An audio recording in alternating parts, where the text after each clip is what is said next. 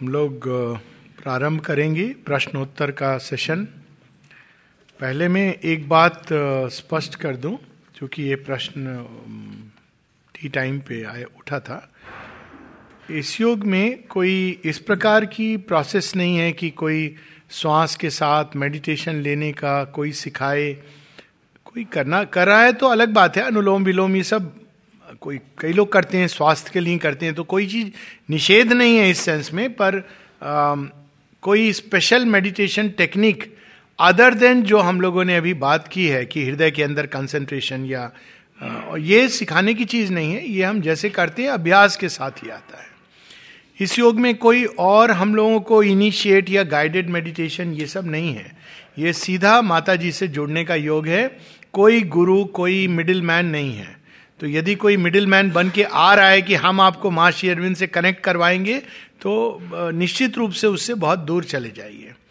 इसमें कोई गुरु नहीं चाहिए। माँ अपने आप में सक्षम है। जब वो चाहेंगी तो अपने आप अंदर में एक गांठ खुलेगी और हम इस यात्रा पर चलेंगे। प्री मेच्योरली अगर आम को तोड़ लिया जाए तो केवल उसका अचार बनता है। तो अगर अभी हम माँ का वो नहीं हो रहा है तो we should wait for the time to come तब तक हमें पढ़ना चाहिए। लेट्स रीड एंड प्रिपेयर एक और चीज़ है कि कई बार जो लोग इस योग में कॉल आती है तो एक तरीका ये भी होता है कि कभी कभी माता जी श्री अरविंद उनके स्वप्न में आ जाते हैं, या व्यक्ति अगर रेडी होता है तो उसके कुछ लक्षण होते हैं। वो एकांत प्रिय हो जाता है, उसको एकांत अच्छा लगने लगता है। बहुत ज़्यादा भीड़ भाड़ नहीं अच्छा लगता। फिर कभी उसके मन में कुछ जिज्ञासा होती है तो कहीं ना कहीं उसका उत्तर मिल जाता है। कोई पुस्तक खोल लेगा, कहीं से कोई बात हो जाएगी, कोई कुछ कह देगा। तो ये सब साइंस होते हैं कि हम इस योग के लिए तैयार हो रहे हैं। माता जी श्री अरविंद ड्रीम्स में आ जाना। ये साइन है कि अब हमारा हो गया, इस यात्रा पे चलने का स्टार्ट हो गया। वो किसी भी रूप में आ सकते एक जगह किसी ने देखा कि श्री अरविंद कंडक्टर के रूप में आए। Bus conductor. एक ने देखा कि वो फॉरेन कपड़ों में आए तो उसके सबके अलग अलग अर्थ होते हैं। फिर योग में बहुत सारे अनुभव भी होते हैं लोगों को। इस यात्रा में अंदर के, बाहर के बहुत अनुभव होते हैं। तो उसके बारे में हम लोग डिस्कशन नहीं करते हैं, और वो बहुत सारे हैं, वो माता जी को ऑफ़र करके उनको बहुत सब लिखा है इसके बारे में शेयरविंद ने अपने योग पत्रावली में। लेकिन कुछ होते हैं जो कोर एक्सपीरियंस है रियलाइजेशन से। वो इंपॉर्टेंट है। और उसका हमको प्रयास भी करना चाहिए। और वो कोर रियलाइजेशन इस योग का सबसे पहला है चैत्य का बाहर आना। फ़र्स्ट स्टेप इस योग में है कि चैत्य कैसे बाहर आए और अंदर में, हृदय केंद्र में केंद्रित करना अपने ध्यान को। माँ के नाम का जप, स्मरण और माता जी के प्रति अपने कर्मों का को निवेदित करना उनके प्रति डिवोशन भक्ति सरेंडर ये सब माध्यम है फेथ जिसके द्वारा हमारा चैत्य बढ़ता है, पोषित होता है और बाहर आता है। पहला स्टेप इसमें चैत्य का बाहर आना, यही होना चाहिए। चैत्य जब नेचर को हमारे प्राइम कर देता है, जिसको शेरविंद कहते हैं साइकिक ट्रांसफॉर्मेशन जिसमें हमारे मन, प्राण, शरीर एक basically they turn toward the light and the right basically रूपांतरण पूरा नहीं हुआ है अब चेतन में बहुत कुछ दबा हुआ है, लेकिन कम से कम एक ओरिएंटेशन सही हो जाता है उससे। तब एक दूसरे प्रकार के अनुभव होते हैं जो हमारे ऊपर की जो कपाल भेदी, कपाल फूट जाता है, माथा फूट जाता है, भाग्य नहीं, भाग्य बनता है। तो हमारे इस मानव मन की सीमा में रीजन के नीचे जो हमारी चेतना अटकी हुई है, वो मन के ऊपर जो प्लेन्स हैं स्पिरिचुअल प्लेन से इल्यूमिनेशन रेवलेशन इंस्पिरेशन इंट्यूशन इनके प्रति खुलने लगते हैं। अब इंट्यूशन खैर कई प्रकार की होती है। एक जो सिर के ऊपर से उतरती है, एक हृदय के बीच से आती है, एक जो वाइटल लेवल पे होती है तो उसके विस्तार में मैं नहीं जा रहा हूँ, क्योंकि वो इंपॉर्टेंट भी नहीं है। किंतु निश्चित रूप से चेतना का ऊपर की ओर खुलना पीस का डिसेंट, कई लोग शांति का अनुभव करते हैं क्योंकि वो ऊपर से उतरती है। स्वतः स्फूर्त ज्ञान का अंदर में प्रकट होना, भक्ति का बढ़ना, प्रगति की चाह, माँ को देने की चाह, ये सब योग में प्रोग्रेस के लक्षण है कि हम लोग प्रोग्रेस कर रहे हैं। उसमें सबसे सहायक जो एक चीज़ होती है, अंदर में अगर कोई बोले, एक मेथड तो बता, जो केवल हम एक करें तो माता जी ने स्वयं कहा था one method it is the mantra जपा कॉलिंग द मदर्स ने माता जी का नाम लेना, अगर कोई बोले एक मेथड जो निश्चित रूप से हम करते रहे, सारे समय अगर संभव हो तो वह माँ के नाम का जप। वन मेथड ये नहीं कि बाकी चीज़ें नहीं करनी है but that is one method which is indispensable पढ़ने के बारे में ऑफकोर्स सावित्री और प्रेयर्स एंड मेडिटेशन बहुत ही अधिक, उनको पढ़ने मात्र से चैत्य ग्रो करता है और निकलता है। वो चैत्य का पोषक तत्व है उसके अंदर। और अपने आप निकलेगा। तो नेचुरली वेन वी रीड जब हम सावित्री पढ़ते हैं प्रेयर्स एंड मेडिटेशन जैसी पुस्तक पढ़ते हैं एक्चुअली माँ शेरविंद की कोई भी पुस्तक पर विशेष रूप से ये, जो उनकी चेतना से चिन्मय है तो बहुत अंतर पड़ता है हमारे चैत्य के बाहर निकलने में और ओवरहेड प्लेन्स जिसको कहते हैं, मानव मन के परे जो प्लेन्स ऑफ़ कॉन्शियसनेस है, वे खुलते हैं और कई बार जो डिसेंट होता है उसके कारण शांति का उतरना, एक थ्रिल जो ऊपर से नीचे आ रही है, इसका अनुभव करना या प्रकाश को देखना, ज्ञान का उतरना इंस्पिरेशन रेवलेशन होना, ये सब इसका हिस्सा है। और लास्ट जो इसका इंपॉर्टेंट रियलाइजेशन है, या उसके भी पहले एक जो बहुत इंपॉर्टेंट रियलाइजेशन है, वो है सबको भगवान में देखना और भगवान को सब में देखना। ये, लेकिन हमको इसको कंफ्यूज नहीं करना चाहिए कि तब हम सबको गले लगा करके, भैया मुन्ना कर रहे नहीं, वो वाइटल इंटरचेंज ये सब बातें लागू होंगी। और हमें देखना होगा कि कौन विषाक्त है, क्या है विशैला पर मूल रूप से हमारे अंदर से घृणा और ये सब भाव चले जाएँगे।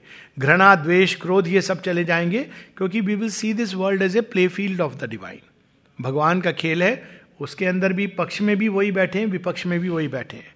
आप पक्ष लेंगे नेचुरली ये जीवन है, चुनाव करेंगे आप।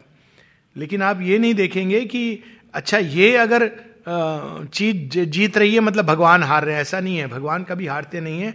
वो हर अवस्था में जीतते हैं, क्योंकि फाइनल विक्ट्रीज इज़ हर चीज़ का उपयोग करते हैं। तो अंदर से जो हम लोग उत्तेजित होते हैं, जो क्रोधित होते हैं, ये सब चीज़ें चली जाती हैं।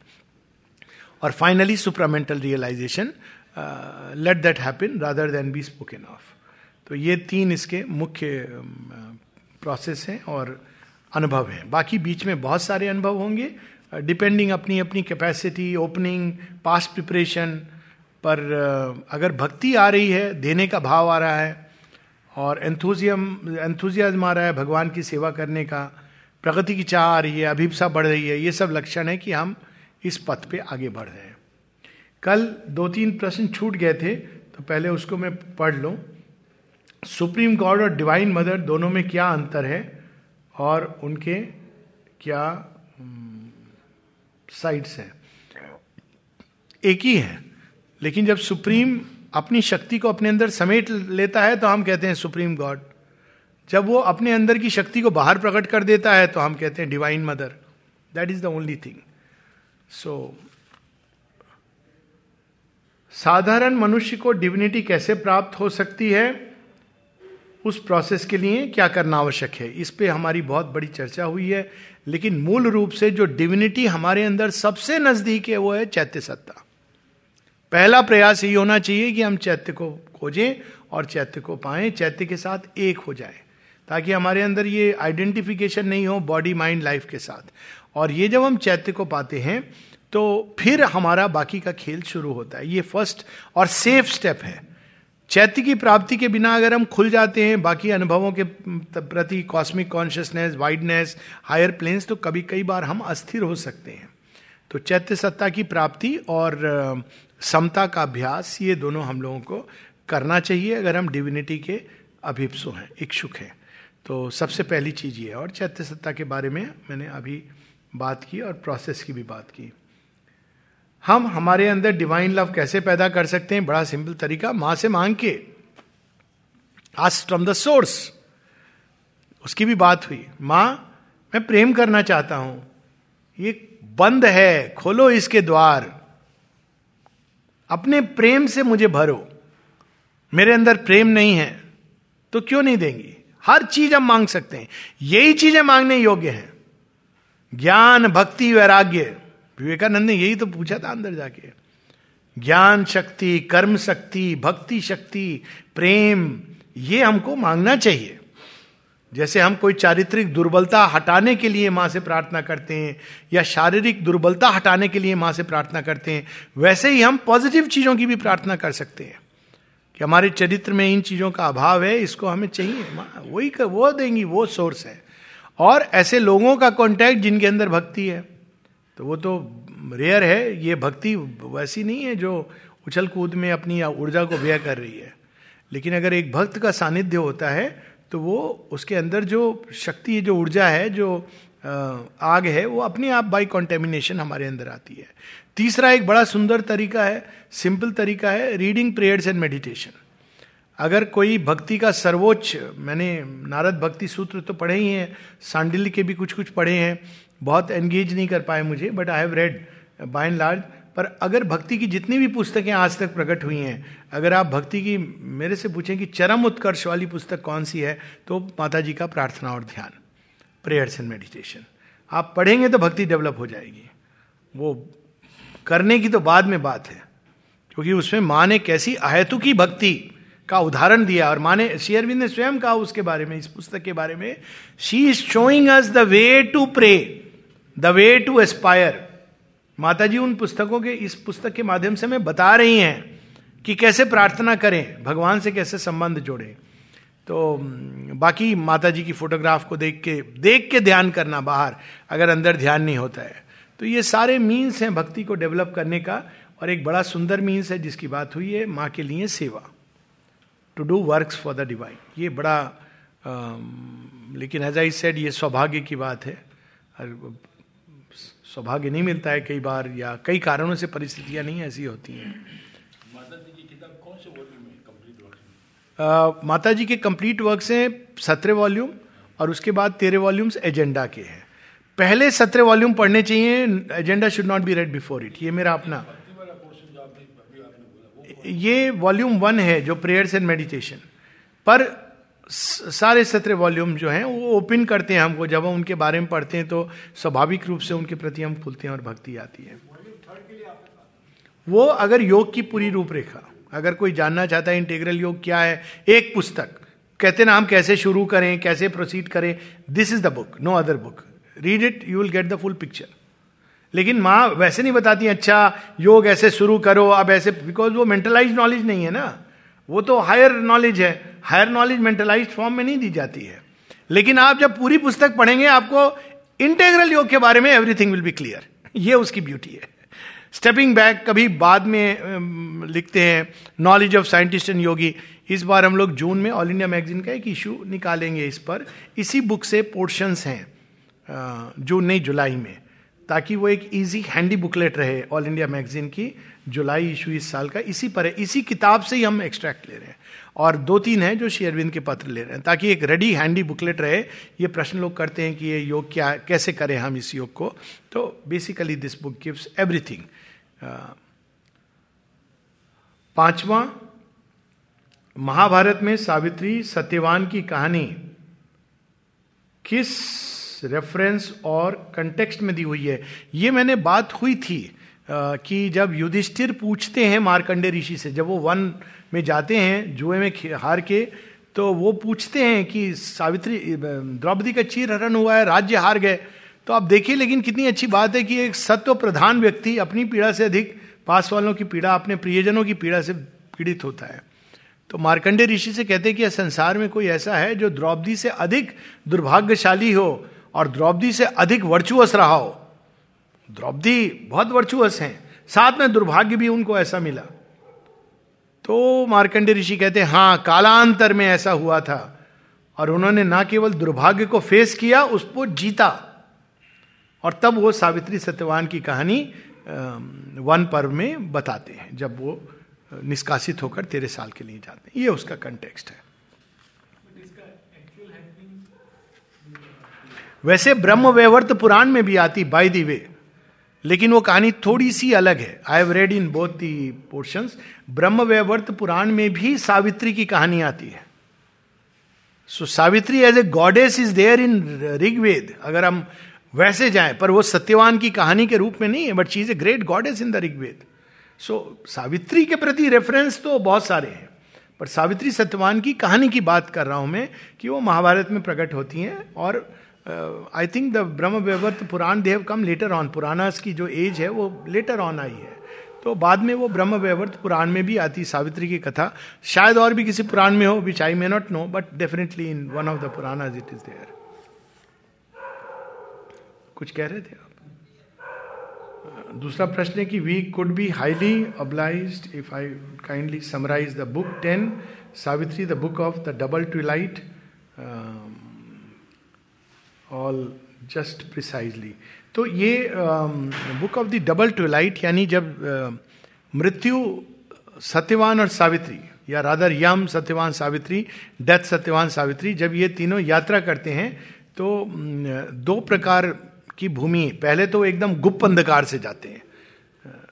जो जहाँ पर प्रकाश की कोई किरण नहीं है कहीं भी ना केवल किरण नहीं है संभावना नहीं है वहाँ पर बड़ा सुंदर वर्णन है। अच्छा वो आपने प्रश्न पूछा क्योंकि मैंने ये इसमें पढ़ना चाहता था but I couldn't read somewhere it got skipped सबसे पहले सावित्री अपने अंदर होप का प्रकाश जलाती है। बड़ा सुंदर वर्णन है। और जब होप का प्रकाश जलता है तो डेथ बहुत टॉर्चर फील करती है। इट फील्स ए टॉर्चर कि होप कहाँ से जल गया? मेरे क्षेत्र में। इसके बाद आती है the book of double twilight, जहाँ डिबेट भी होता है, गॉस्पेल ऑफ़ डेथ होती है, और उसमें प्रारंभ होती है the dream twilight of the ideal. तो ट्वाइलाइट वर्ल्ड क्या है, जहाँ ये प्रकाश और अंधकार मिल रहे हैं। तो मृत्यु ऐसे क्षेत्र से भी ले जाती है जहाँ हल्का प्रकाश है, क्योंकि अब होप आ गया ना तो अब वो पहले जहाँ से प्रकाश फूट रहा है, the twilight of the gods, वहाँ आइडियलिज्म है, आइडियल थॉट है, आइडियल भाव है, और डेथ पहले बताता है कि तुम्हारा जो आइडियल है it is a malady of the mind यहाँ से आ रहा है, ये देवता हैं जो, क्योंकि वो स्वर्ग के साइड से गुजरती। जैसे आप एक बड़े समझिए कि क्या एग्ज़ाम्पल है जैसे चंद्रग्रहण होता है, उसका ऑपोजिट सूर्य फुल मून में आ जाता है तो धरती पर रात को थोड़ा प्रकाश बढ़ जाता है। तो इस प्रकार की चीज़ है कि एक पैसेज है, जहाँ से मृत्यु गुजरती है, जो हेवन से सटा हुआ है। तो वो जब जा रही है तो कहती है, ये तुम्हारे जो आइडियल्स है ना, ये यहाँ से आ रहे हैं। ये देवता, मैं जानता हूँ ये क्या करते हैं। ये मनुष्य के अंदर ये कीड़ा भर देते हैं और वो आइडियल लव इसकी बात करता है, लेकिन वास्तव में खुद तो भाग जाते हैं। ये ये कुछ कर नहीं पाएँगे तुम्हारी सहायता। इस प्रकार की बातें करते हैं। तो आप देखेंगे dream twilight of the ideal. वो सावित्री उसका उत्तर देती हैं। फिर वो वर्णन है उस जगत का। अधिकांश इसमें वो वर्णन है उस जगत का, जिसके साइड से वो जा रहे हैं। तो वहाँ जब जाते हैं तो सत्यवान थोड़ा ल्यूमिनस दिखाई देता है, थोड़ा उसको जॉय फील हो रहा है। जैसे उस वातावरण में हल्का सा जॉय है all because they are passing by the side of this heavenly rail तो हम उसको एक एनेक्स कह सकते हैं। स्कर्ट करता हुआ जा रहा है उधर से। जैसे आप ट्रेन में जा रहे हैं तो एक सिटी के साइड से गुजर रहे हैं तो आपको एक दृश्य अरे वो देखो इंद्रप्रस्थ स्टेडियम। सो वैसा कुछ उसको अनुभव होता है। इसके बाद आता है वो डिबेट चलता है दोनों का गॉस्पेल होता है मृत्यु तब बताती है कि ये आ, मैं बता रहा हूँ ये इनकी बात मत सुनो ये पागल हैं ये देवता तुम्हारे दिमाग में पितुर भर रहे हैं इत्यादि इत्यादि। सावित्री उसका उत्तर देती हैं फिर डिबेट होता है दोनों का। और इसके बाद dream twilight of the earthly real. अब क्या होता है कि दे आर कमिंग टुवर्ड्स ये सारे जो आइडियल्स हैं, वो कहाँ जाके नष्ट होते हैं? उनका टेस्ट कहाँ होता है? ज़मीन पर, जिसको कहते हैं ना ठोस ज़मीन पर। तो earthly real will they really survive तो वो पहले वो एक ऐसे क्षेत्र में ले जाते हैं, जहाँ रिवोल्यूशन समाप्त हो गए। कई लोगों ने ऐसा सोचा कि जीवन ऐसा होना चाहिए तो मृत्यु कहता है, देख, ये हश्र है इनका। वो बड़ा इंटरेस्टिंग वर्णन है। ये रिवॉल्यूशंस थे, ये आर्मी लेना चाहते थे, इन्होंने सोचा था कि धरती पर हम सदैव प्रेम करेंगे। ये देखो इनका क्या मैं करता हूँ, जो ऐसी कल्पना करते हैं। रियलिटी चेक नहीं है। अब ये सब भाषा मेरी है कि थोड़ा तुम रियलिटी चेक रखो। मानने से क्या होगा? धरती पर यह हो नहीं सकता। तो वहाँ पे उसके जो सारे आर्ग्यूमेंट है, वो अर्थ पे स्थापित नहीं हो सकता। It may be there in the higher world ये आर्ग्यूमेंट इस तरह से चलते हैं। और सावित्री कहती हैं कि नहीं इट कैन बी डन ये उनका इस पर डिबेट डिबेट और डिस्कशन इस पर चलता है। और इसी में dream twilight of the earthly real अंत में जाकर मृत्यु कहती है, ठीक है, ये सब मैं मानता हूँ, लेकिन तुम हो कौन? Do you have the power earth में बिना पावर के कोई चीज़ एस्टेब्लिश नहीं कर सकती हो। ज्ञान के बेसिस पे तुमने मुझे कन्विंस कर दिया। But do you have the power है तो तुम रिवील करो। कहा बोल रहा है? अर्थ अर्थ के पास में। अगर तुम रिवील करो इस मॉटल एटमोस्फियर में अपनी power then I will agree मैं भी वर्शिप करूँगा और आपके पाँव छूँगा तो वो कन्वर्शन uh, उसका पूरा कंप्लीट हो रहा है। Then Savitri reveal herself and death is slain तो ये उसका ये इसका बहुत ही संक्षेप में बाकी डिटेल में ये सब ये हमने कंप्लीट कर दिया है ये पैसेज बीच ऑफ़िस के कैंप में। तो वो सब वेबसाइट पर भी है और डॉट ऑर्ग पे। ये पूरा चारों canto we have done it in great detail और डाइनिंग रूम की जो हिंदी क्लास है उसमें भी अभी हम लोग इसी कैंटो में प्रवेश कर रहे हैं। तो ये बड़ा इंटरेस्टिंग कैंटो है और uh, सुंदर है। श्री अरविंद का योग क्लास में या फ़िज़िकल एक्टिविटी में या फिर किसी और तरीके से हम ये तो हमने कर दिया था ये क्वेश्चन भी कल ले लिया था। आज के लिए छोड़ा था। ये अच्छा बहुत अच्छा। योग हम, मुझे भी लग रहा था कोई क्वेश्चन छोड़ा था। Then I was doubtful whether it was this question हर जगह कर सकते हैं। योग की कोई सीमा नहीं है, कोई निश्चित भूमि, योग की भूमि अंदर होती है और कोई सीक्रेट स्थान नहीं है। इसका अर्थ ये नहीं कि कोई स्थान सीक्रेट नहीं होता। ऐसी ऐसी जगह होती हैं जहाँ की ऊर्जा हमको पोषित करती हैं। इसीलिए आश्रम की बात हुई या अगर हम सेंटर्स को ऐसा बनाएँ कि लोग आए तो उनको कुछ कहने की ज़रूरत नहीं नहीं पड़े। वो बैठे तो उनका ध्यान लग जाए। मेरी दृष्टि में आइडियल सेंटर ऐसा होना चाहिए कि लोगों को वो वहाँ प्रवेश करें, उनको लगे कि एक माता जी के प्रेम ने और प्रकाश ने उनको आलिंगन में ले लिया। It requires a lot of tapasya and self giving तो स्पेशल ऊर्जा के क्षेत्र होते हैं निश्चित रूप से। लेकिन आप योग को हेल में भी कर सकते हैं और वो शायद ज़्यादा करा जाता है क्योंकि जब आदमी मुसीबत में होता है तो ज़्यादा भगवान को याद करता है। तो कोई इसकी लेकिन क्लास से यह मतलब हो कि योग की क्या क्लास ली जाती है या सिखाया जाता है? नहीं। योग ऐसे ही सीखा जाता है जैसे एक बच्चा पानी में स्विमिंग सीखता है। जो एडल्ट होता है क्योंकि उसके पूर्वाग्रह आ गए हैं, डर आ गया है तो उसको ट्रेनिंग दी जाती है। बच्चे को ये नहीं दिया जाता है। बच्चे को पिता घुसता है पानी में, माँ या पिताजी पहले उसको ट्यूब में छोड़ देते हैं, हाथ पाँव मारता रहता है, ट्यूब हटा देते हैं, और पता नहीं चलता कैसे सीख गया। वैसे ही योग सीखा जाता है। कि आदमी पानी में जाता है जंप करता है, कुछ डूबता है, कुछ उभरता है, हाथ पाँव मारता है, साथ में माँ रहती है और डूबने नहीं देंगी, इतना ज़रूर है। आपको लगेगा कि मैं डूब गया, सांस नहीं आ रही, फिर सांस आ जाएगी। धीरे धीरे आप हाथ पाँव मारते हुए सीख जाओगे। बिकॉज़ वो नेचुरल ऑर्गेनिक लर्निंग है।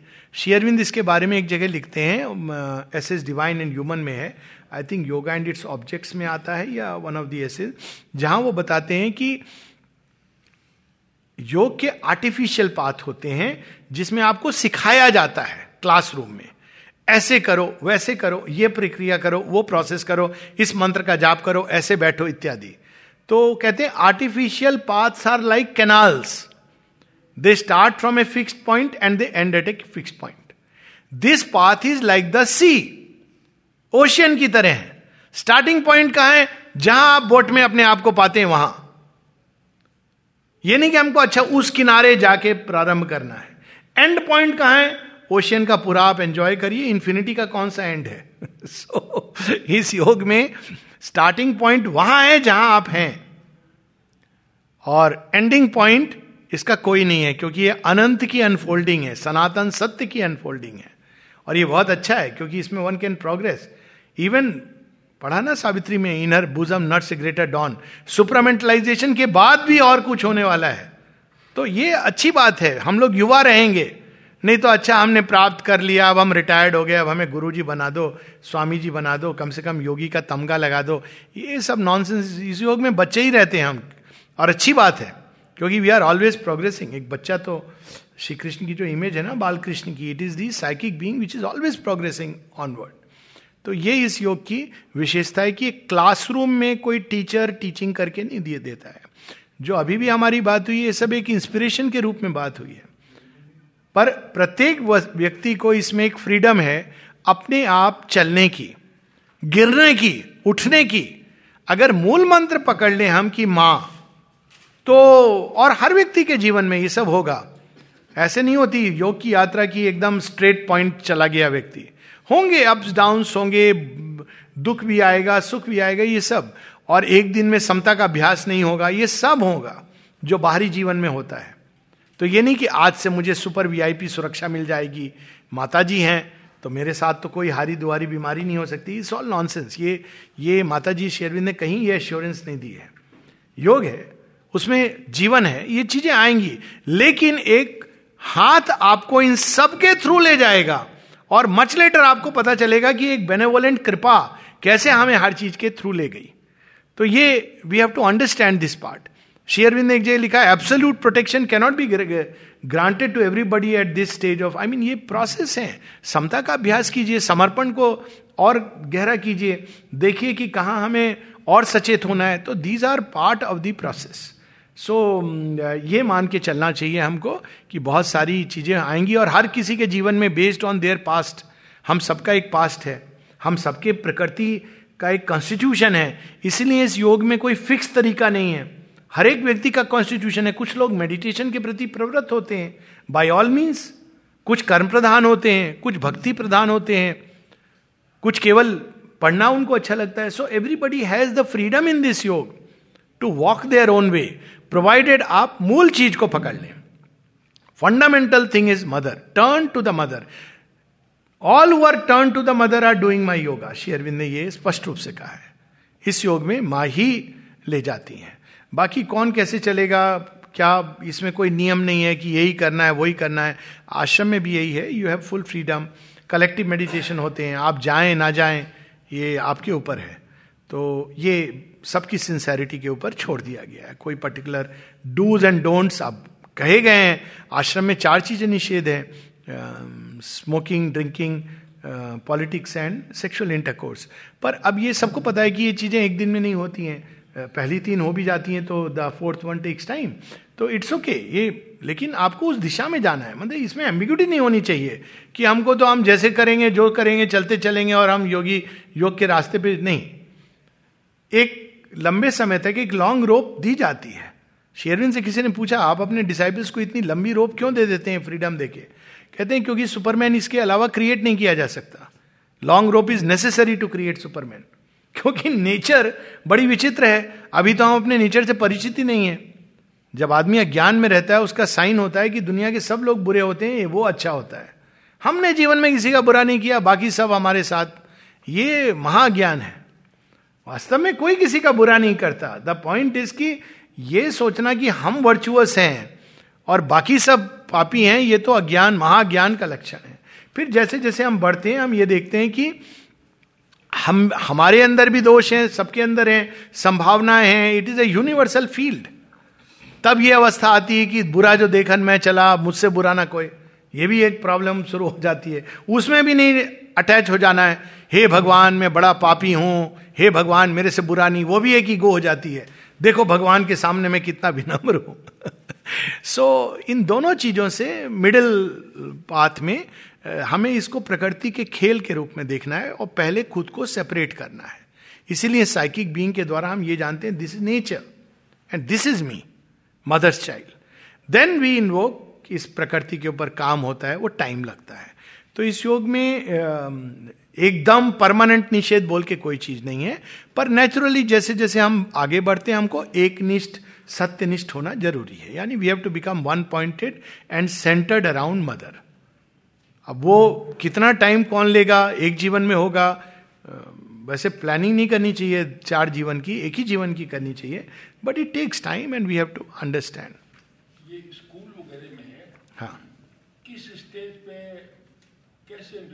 ashram school में?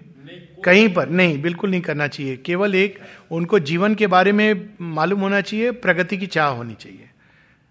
इवन आश्रम स्कूल में जब किसी ने पूछा था कि how to prepare them for reading Sri Aurobindo books माने का दी goal is not to prepare them for reading these books और अदर बुक्स बच्चों के हाँ दे शुड नो एक एटमोसफियर रहेगा, लोग अपने आप जाएँगे, कहीं प्रणाम करेंगे। सबसे बड़ा एग्ज़ाम्पल वो देखेंगे हमारे शिक्षक इस प्रकार के हैं तो उनके मन में ये आकर्षण।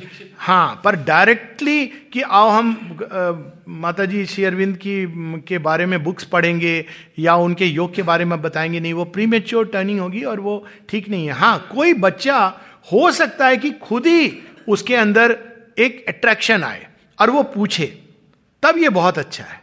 कि उसके अंदर क्वेस्ट आ गई तो निश्चित रूप से उसकी पूरी सहायता करनी चाहिए। पर उस क्षण का प्रतीक्षा करनी चाहिए, तब तक एटमोस्फियर बनाना चाहिए। टीचर का रोल बहुत है, और उस स्कूल का एटमोस्फियर कैसा है कि बच्चे जब अंदर आए, उनको कुछ महसूस हो कि ये एक अलग जगह है। और तब वो धीरे धीरे उस सत्य को अपने अंदर और स्वतः ही ग्रहण करते हैं। वो पानी पी रहे हैं, उनको मालूम नहीं कि ये पानी का स्रोत क्या है। एक दिन पूछेंगे कि इतना मीठा पानी हमें मिला था, वो कहाँ से आया था? तो फिर पता चलेगा कि वो मदर। कुछ बच्चे ऐसे होते हैं जो मार्क्ड आउट हैं। बट बाकी सब के लिए एक जनरल एटमोस्फियर एक विकास, एक सर्वांगीण डेवलपमेंट ये इंपॉर्टेंट है। The mother was also working on certain animals animal consciousness yes बहुत। उन्होंने, क्योंकि हमने सावित्री में एक पैसेज पढ़ा था, जिसमें जो भगवान है, वो कहते हैं सावित्री को। अगर मनुष्य को सुपरमैन बन जाएगा तो पूरी चेन डिस्टर्ब हो जाएगी। ये हम लोगों ने पढ़ा था, बुक इलेवन में। तो माता जी का काम केवल मनुष्यों पर नहीं था, पूरी चेन डिस्टर्ब हो जाएगी। तो उन्होंने देवताओं पर भी काम किया, असुरों पर भी काम किया, और पशुओं पर भी काम किया, और पत्थरों पर भी काम किया, और अगर प्लांट्स पर भी काम किया। अगर हम देखें माता जी के काम का विस्तार, सब में उन्होंने अपनी इस सुप्रामेंटलाइज्ड चेतना या सुप्रामेंटल कॉन्शियसनेस का टच दिया। क्योंकि the chain has to be everything must evolve तो हम देखते हैं कि एनिमल प्लांट्स के ऊपर भी उन्होंने काम किया, जिसका परिणाम है कि आज हम लोग हाइड्रोपोनिक्स ऑर्गेनिक इन चीज़ों की बात करते हैं। हम लोग कॉन्शियस हो गए हैं काफ़ी प्लांट लाइफ के प्रति फ्लावर्स के प्रति, क्योंकि वो भी एक पार्ट है। देवताओं के ऊपर काम किया, दुर्गा को she taught how to surrender तो दुर्गा जी कहती हैं कि हम सरेंडर हम ये क्या होता है? बिकॉज़ दे आर एब्सोल्यूट्स माँ कहती है they are absolutes then Durga knew the joy of surrender बड़ी सुंदर कन्वर्सेशन है। शिव शिव से उन्होंने कहा कि सुप्रामेंटल क्रिएशन में आप किस तरह सहायता करेंगे?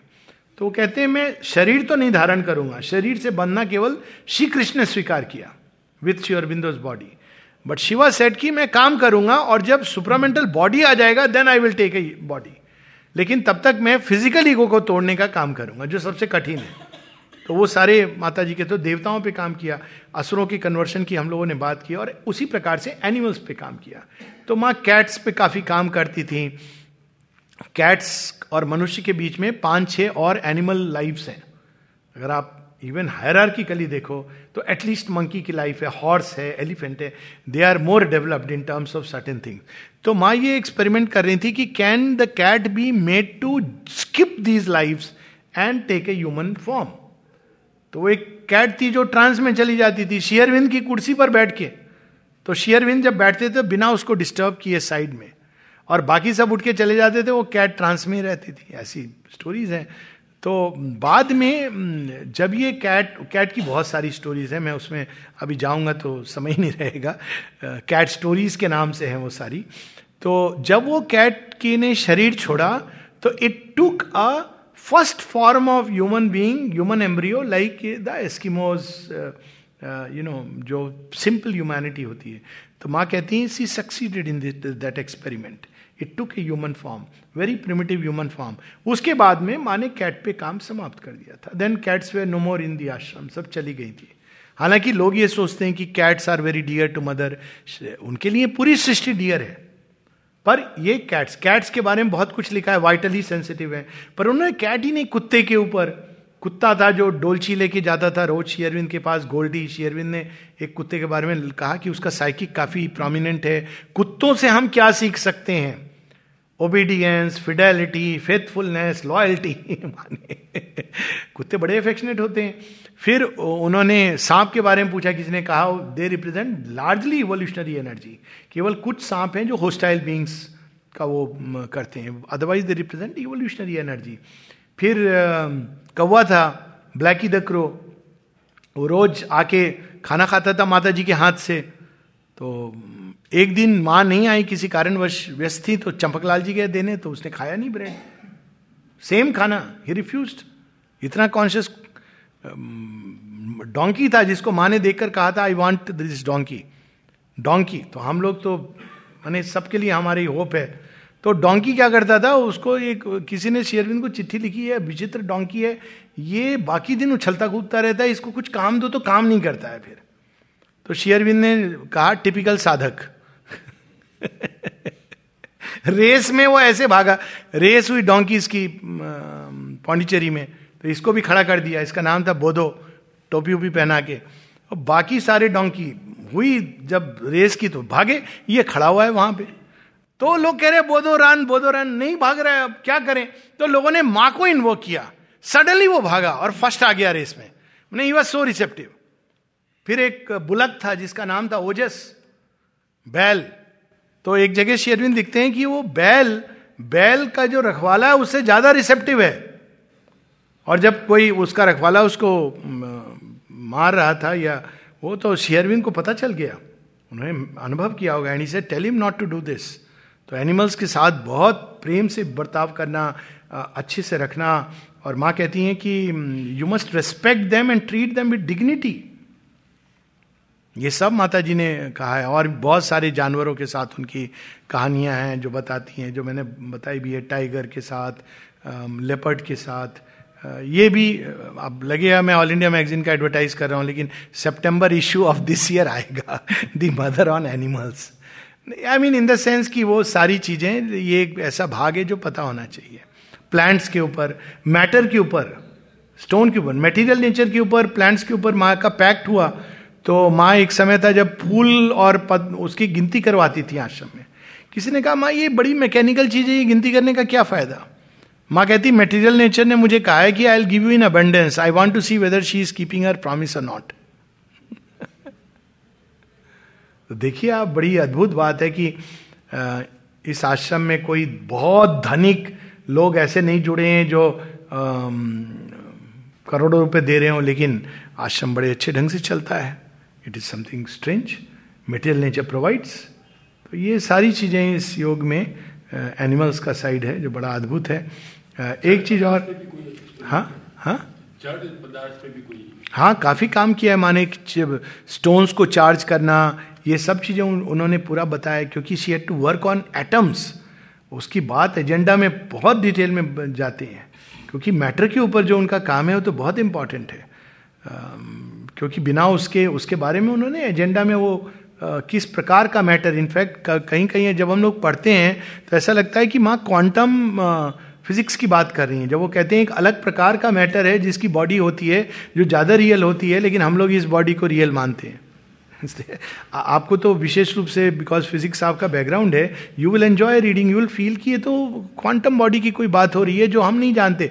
माँ उसको ये नाम नहीं देती हैं, पर वो बताती हैं उस बॉडी का पूरा किस प्रकार का है और कैसा वो, उसमें प्लास्टिसिटी है, वो वेव की तरह चल रहा है, माँ ऐसे बताती है। कि ये बॉडी ठोस है ये ऐसा लगता है जैसे ये रिजेड इधर से उधर जा रहा है लेकिन वो वेव की तरह है। पूरा सब कुछ उसके अंदर वेव की तरह है। तो काफ़ी कुछ है उसमें माता जी का मैटर के ऊपर काम। सो so, कई लेवल्स पे उनका काम हुआ और हो रहा है क्योंकि जब वो सुपरमेंटल आएगा तो सब डिस्टर्ब होगा। So it is part of the process and ये जो प्रश्न का ये दूसरा भाग था रह गया exercise no fixed exercise in this yoga ना कोई सिखाने वाला। अगर कोई कह रहा है, आपको बता रहा है, हम बैठ करके आपको एक गाइडेड मेडिटेशन देंगे जो इस योग का हिस्सा है। इट इज़ नॉट नीडेड आपको पैसे फेंकने तो फेंक दीजिए, पर वो अलग बात है but it is not needed in this yoga that anybody teachers guided meditation इस योग में इसकी कोई जगह नहीं है। हाँ करना चाहे आई एम नॉट सेइंग कि जगह नहीं है मतलब आपकी मर्ज़ी है आपको अच्छा लग रहा है बाय ऑल मीन्स करिए। पर इट्स नॉट नेसेसरी यानी ये दो अलग चीज़ हैं। जब कहा जाता है कि there is no don't in this yoga but you don't need to do it but अच्छा लगता है किसी को। अपने आप भी कई लोग गाइडेड इमेजरी से करते हैं अच्छा है। I have myself done it it's very nice guided imagery से। उसके लिए कोई चाहिए नहीं कि कोई आपको सिखाए बाहर से। It's not necessary to do that कोई एक्सरसाइज सिखाए कि हम ब्रीदिंग सिखाएँगे फिर ब्रीदिंग के बाद आप मेडिटेशन करिए। ये चीज़ें माशियरविंद ने कहीं नहीं लिखी है और ना उनके जो फॉरमोस्ट डिसाइपल्स हैं जिसमें नौलनी दास चंपकलाल जी उनको मैं काउंट करता हूँ none of them have said so we should be clear about that having read the entire literature of all these great ones लेकिन चूँकि हाँ। हाँ अवश्य। हाँ। अभी तीन दिन से जैसे आपको मैं सुन रहा हूँ। एक तो मेरा जुड़ाव मुझे नहीं मालूम क्यों श्री अरविंद से तो हो पाता है मदर से नहीं हो पाता। और आप मदर को इतनी बार दोहरा रहे हैं हम्म। और जुड़ाव नहीं हो पा रहा है मेरा। कोई बात नहीं नहीं कुछ कोई प्रॉब्लम नहीं है। वही अगर अगर शेरविंद से जुड़ाव हो रहा है, मदर से नहीं हो रहा है, कई लोगों के जीवन में ये होता है कि उनका शेरविंद से जुड़ाव होता है, मदर से नहीं होता है। लेकिन एक दिन आएगा, जब ये जुड़ाव होगा, वो कोई बाहर से नहीं करा सकता। हमें उसकी प्रतीक्षा करनी है। वो कब मदर जोड़ेंगी, कैसे जोड़ेंगी it should be left to her पर वो होगा, उसके बिना ये योग की प्रॉपर प्रोसेस माने ये नहीं कि शेरविंद से जुड़े हो कि कोई योग नहीं कर सकता। वी वी कैन गो पर शेरविंद ने जब स्वयं कहा कि इस योग की एक एक we can say indispensable condition है या सेंट्रल सीक्रेट है तो वो एक ना एक दिन ऐसा होगा। और आश्रम में भी कई लोगों के साथ ऐसा हुआ, बरसों डिकेड्स वो माता जी से नहीं जुड़ पाए। फिर एक टाइम आया जब अपने आप कोई चीज़ हुई, कोई अंदर में गांठ खुल गई, ये अंदर की गांठ खुलने की बात है। तो हमको उससे ना परेशान होना चाहिए, ना चिंतित होना चाहिए। शेयरविंद से हम जुड़े हैं। वो जानते हैं कब हमको अंदर से ट्विस्ट करना है। कर देंगे, खोल देंगे। उसके लिए कोई ये नहीं महसूस करना चाहिए, ओ I am not able to चूँकि मुझे योग की एक रूपरेखा सही रखनी है, इसलिए मैंने उसको प्रस्तुत किया कि turning to the mother is indispensable in this yoga लेकिन अगर कि कोई शेयरविंद की तरफ़ मुड़ा है माता जी की ओर नहीं मुड़ा है डजेंट मैटर वेट उसी के, उनके माध्यम से चलिए, एक समय आएगा जब वो निश्चित रूप से खोलेंगे ये गांठ और वैसे माता जी ने कहा भी है कि coming to me should be the end should be at the end of a long journey and not in the beginning तो कई लोगों के साथ ही है। मैं कई लोगों को जानता हूँ।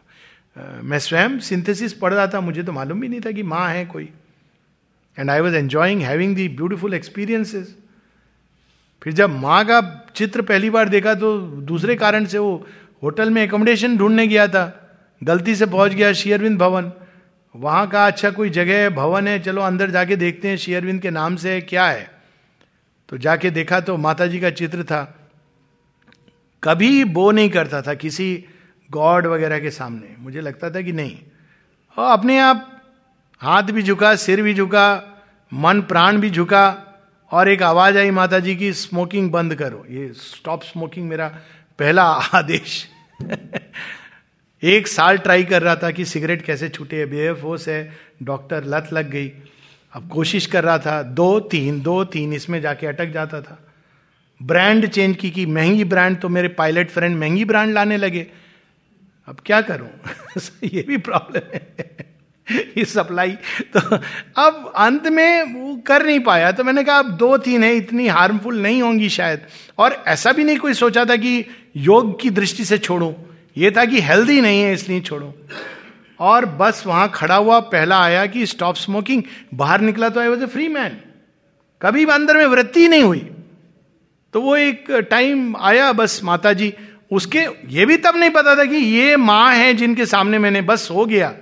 बाद में पता चला कि ये कौन है, क्या है। तो it takes time for everyone अब इट्स ए क्वेश्चन ऑफ़ कब कब क्यों और कहा उसको छोड़ देना चाहिए उनके ऊपर। कोई चिंता की बात नहीं है ये होता है सर कि आपने जब की बात की हम्म। शब्द मुझे बहिर्मुख बना देता अंतर्मुख नहीं रहने देता। हम्म। जब तो शब्द से ही होगा। हाँ। मान लीजिए गायत्री मंत्री में जपने लगू हम्म। जपता रहा तो मंत्र का अर्थ तो छूट जाता है और वो एक मैकेनिकल क्रिया होकर रह जाती है। जब मैकेनिकल जैसा होने लगता है हम्म। इसलिए जब मेरी सहायता नहीं कर पा रहा हम्म। दूसरा ध्यान में कोई आकृति मेरी सहायता नहीं कर पा रही श्री अरविंद से जुड़ा उसका भी अर्थ ये नहीं है कि उनका चेहरा पूरा समझ गया वो निर्विकार का एक और निर्णायक हाँ वो वो क्योंकि उस प्रकार का एक, कई बार हम लोगों का एक ट्रेडिशन से बैकग्राउंड होता है। जैसे आर्य समाज, उसमें लोगों को बड़ी कठिनाई होती है अवतार और फॉर्म उसको एक्सेप्ट करने में। मेरे कुछ मित्र हैं जो मुड़े, और ये कठिनाई प्रारंभ में होती है। जब का जहाँ तक सवाल है, कोई ये नहीं कि कोई भी चीज़ इंडिस्पेंसिबल है, लेकिन जब एक समय के बाद जो इसका अनुभव होता है, वो अजपा जप हो जाता है। यानी मैकेनिकल की बात मैं नहीं कर रहा हूँ, पर आपके अंदर वो जब चलता रहता है और वो कभी भी बाहर आ जाएगा और वो उस अवस्था में हम अंदर वो तो द्वार खोलता है इट इज़ ए की टू ओपन द डोर लेकिन अगर सही बात है कि अगर हम शब्द कई बार उसके अर्थ में खो जाते हैं तो मुश्किल होती है, क्योंकि हम बहिर चेतना में रह जाते हैं या मैकेनिकल हो जाता है। पर अगर मैकेनिकल भी चलता है तो कोई समस्या नहीं है, उसको चलने देना चाहिए। पर अगर हम अपने ध्यान में जब के पार चले गए, जब स्टॉप हो गया तो देर इज़ नो प्रॉब्लम वो तो होता है, निश्चित रूप से होता है। तो ये एक चाबी है द्वार खोलने के लिए। हो सकता है कि आपको इस समय इस चाबी की ज़रूरत ना हो तो इट इज़ परफेक्टली फाइन उसमें कोई वो नहीं। जहाँ तक निर्व्यक्ति का सवाल है, या यू नो उस प्रकार की सत्ता का सवाल है तो वो क्योंकि हमारे पास्ट संस्कार, शायद आपके पास्ट योग के कारण पास्ट पद्धति के कारण ये भगवान का ये रूप या अरूप, वो ज़्यादा नेचुरल आता है। लेकिन उसमें रूपांतरण नहीं है। ये शेयरविंद स्पष्ट करते हैं क्योंकि किसी ने पूछा था कि if you meditate on the impersonal can it lead to the yoga of transformation तो उन्होंने कहा, नहीं it will not lead to yoga of transformation पर वो अपने आप में बहुत बड़ा रियलाइजेशन है। तो अब टाइम आएगा जब again I can say the same thing जब वो अपने आप आपका ट्रांसफ़र होगा। तो इसमें कोई भी चीज़ मैकेनिकली या फोर्सिबली नहीं की जाती है। कि भाई मेरे साथ ऐसा हो रहा है तो मैं वो करूँ जो बाकी सब कर रहे हैं। ए टाइम विल कम जब माही आपके अंदर आपको उनके रूप से ध्यान नहीं हटेगा इम्पॉसिबल हो जाएगा। तो वेट फॉर दैट टाइम क्योंकि निर्व्यक्तिक में वही वक्ति छिपा है। अनंत गुण, पुरुषोत्तम ही छिपे हैं। So let the time come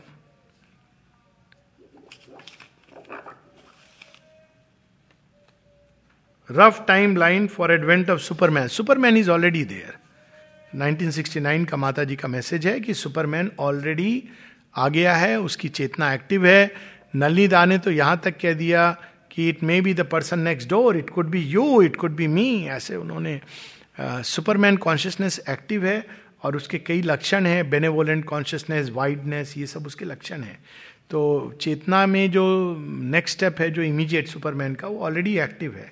और with passage of time we are going to see more and more last year was fifty years of the superman consciousness का एडवेंट फ़र्स्ट जनवरी 1969 को इसका विशा विस्तृत वर्णन है माता जी का कलेक्टेड वर्क्स में भी है फ़र्स्ट जनवरी फोर्थ जनवरी जब वो आइडेंटिफाई करती हैं कि it is the superman consciousness हम लोग सुपरमेंटल के बाद आगे की बात डिस्कस नहीं करते हैं अधिकांश लेकिन ये 62 में भी एक बहुत महत्वपूर्ण घटना हुई थी 12 तेरह अप्रैल की रात को और सिक्सटी नाइन में सुपरमैन का। So superman is already active supermental being का माने कहा था थ्री हंड्रेड ईयर्स बट मुझे ऐसा लगता है कि मे बी अर्लियर क्योंकि जिस फास्ट पेस से इवोल्यूशन हो रहा है mind is exhausting itself and it could be even earlier already जैसे बात हाँ?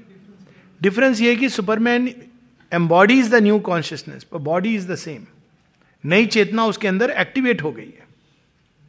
काम कर रही है, लेकिन वो बाहरी बॉडी सेम है तो बॉडी सेम है तो उसके अंदर वो वृत्तियाँ भी जो बॉडी के साथ जुड़ी हैं पर चेतना एक नई प्रकार की हो गई है।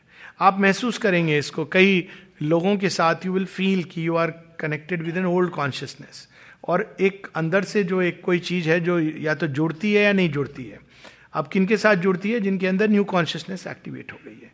तो सुपरमैन इज़ ए बींग जिसके अंदर नई चेतना कार्य कर रही है, लेकिन उसका जो बाहरी बॉडी है it is still formed from the animal side और सुपरमेंटल बीइंग है, जहाँ वो सुपरमैन ही मार्ग दिखलाएगा, या रादर अंदर से काम करेगा for the way of physical transformation वही अंदर से कार्य करेगा, प्रेरित करेगा उन चीज़ों के प्रति और कालांतर में it is this which will change the body it structure from inside जैसे सारा इवोल्यूशन ऐसी होता है। कल किससे बात हो रही थी? बायोलॉजिस्ट हैं। पहले हमारे लेमार की यही तो थ्योरी ना, आपके पास चैलेंज होता है तो आप प्रयास करते हो। बाद में आपका फ़िज़िकल माने कॉन्शियसनेस में चेंज आता है, फिर आपका फ़िज़िकल ट्रांसफॉर्मेशन होता है। ये all evolution is like that तो ये बाद में सुपरामेंटल ट्रांसफॉर्मेशन बींग जहाँ, उसकी बॉडी भी सुपरामेंटल है। उसके बिना आप उसको धारण नहीं कर सकते उस सूर्य को, उस प्रताप को, उस तेज को। तो ये दो स्टेज हैं। Superman is already there supermental body माशी अरविंद की अगर हम बोलें तो yes right in the subtle physical it is there gross physical में माने 300 हंड्रेड ईयर्स बताए थे। और उन्होंने कहा कि वैसे हज़ार साल भी अगर लगें तो कोई अधिक नहीं है given the change over but 300 hundred years see said Sri Aurobindo said 300 hundred years and I must I can only say the same पर जैसा मैंने कहा it can be short and